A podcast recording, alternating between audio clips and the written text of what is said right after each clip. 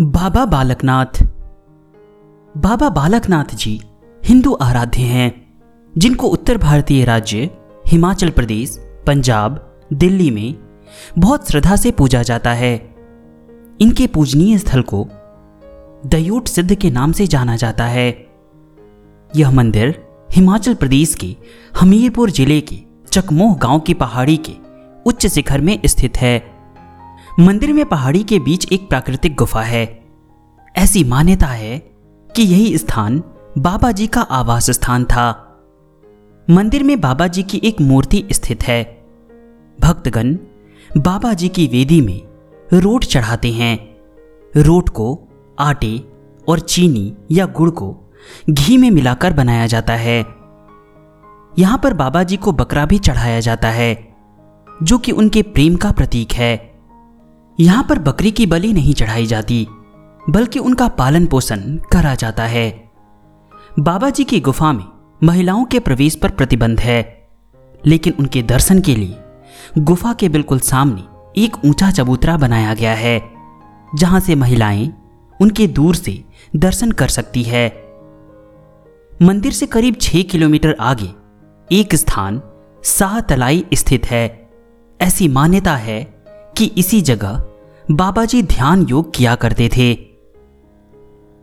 बाबा बालकनाथ जी की कहानी बाबा बालकनाथ अमर कथा में पढ़ी जा सकती है। ऐसी मान्यता है कि बाबा जी का जन्म सभी युगों में हुआ है, जैसे कि सतयुग त्रेता युग द्वापर युग और वर्तमान में कलयुग। और हर एक युग में उनको अलग अलग नाम से जाना गया, जैसे सतयुग में स्कंद त्रेता युग में कौल और द्वापर युग में महाकौल के नाम से जाने गए। अपने हर अवतार में उन्होंने गरीबों एवं निसहायों की सहायता करके उनके दुख दर्द और तकलीफों का नाश किया।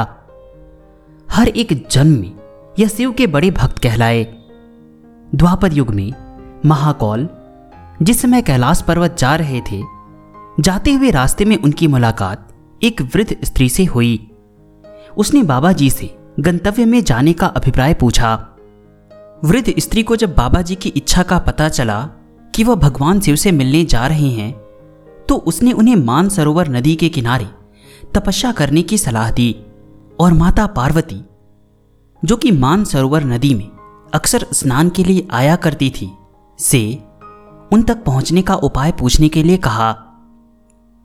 बाबा जी ने बिल्कुल वैसा ही किया और अपने उद्देश्य भगवान शिव से मिलने में सफल हुए। बाल योगी महाकौल को देखकर शिवजी बहुत प्रसन्न हुए और उन्होंने बाबा जी को कलयुग तक भक्तों के बीच सिद्ध प्रतीक के तौर से पूजे जाने का आशीर्वाद प्रदान किया और चिर आयु तक उनकी छवि को बालक की छवि के तौर पर बने रहने का भी आशीर्वाद दिया। कलयुग में बाबा बालकनाथ जी ने गुजरात, काठियाबाद में देव के नाम से जन्म लिया। उनकी माता का नाम लक्ष्मी और पिता का नाम वैष्णव वैस था। बचपन से ही बाबा जी अध्यात्म में लीन रहते थे। यह देखकर उनके माता पिता ने उनका विवाह करने का निश्चय किया।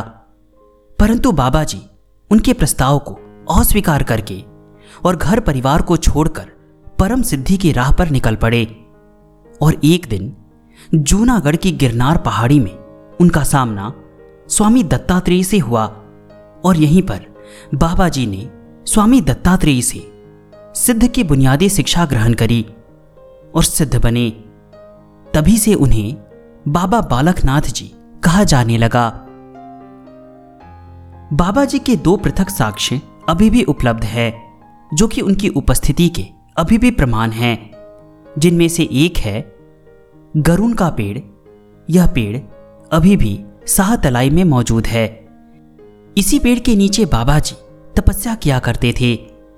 दूसरा प्रमाण, एक पुराना पुलिस स्टेशन है, जो कि बड़सर में स्थित है, जहाँ पर उन गायों को रखा गया था, जिन्होंने सभी खेतों की फ़सल खराब कर दी थी, जिसकी कहानी इस तरह से है कि एक महिला, जिसका नाम रत्नो था, ने बाबा जी को अपनी गायों की रखवाली के लिए रखा था, जिसके बदले में रत्नो बाबा जी को रोटी और लस्सी खाने को देती थी।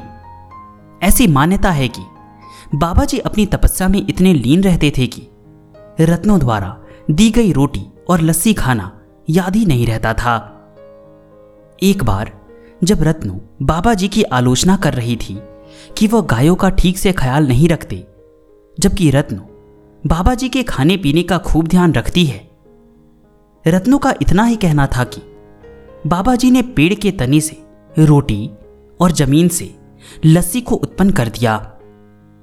बाबा जी ने सारी उम्र ब्रह्मचर्य का पालन किया और इसी बात को ध्यान में रखते हुए उनकी महिला भक्त गर्भ गुफा में प्रवेश नहीं करती, जो कि प्राकृतिक गुफा में स्थित है और जहाँ पर बाबा जी तपस्या करते हुए अंतर्धान हो गए थे।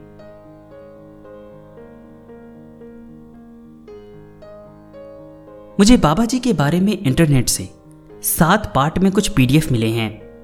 उसे मैंने अपने वेब स्टोर पे अपलोड किया है, जो कि बिल्कुल मुफ़्त में उपलब्ध है।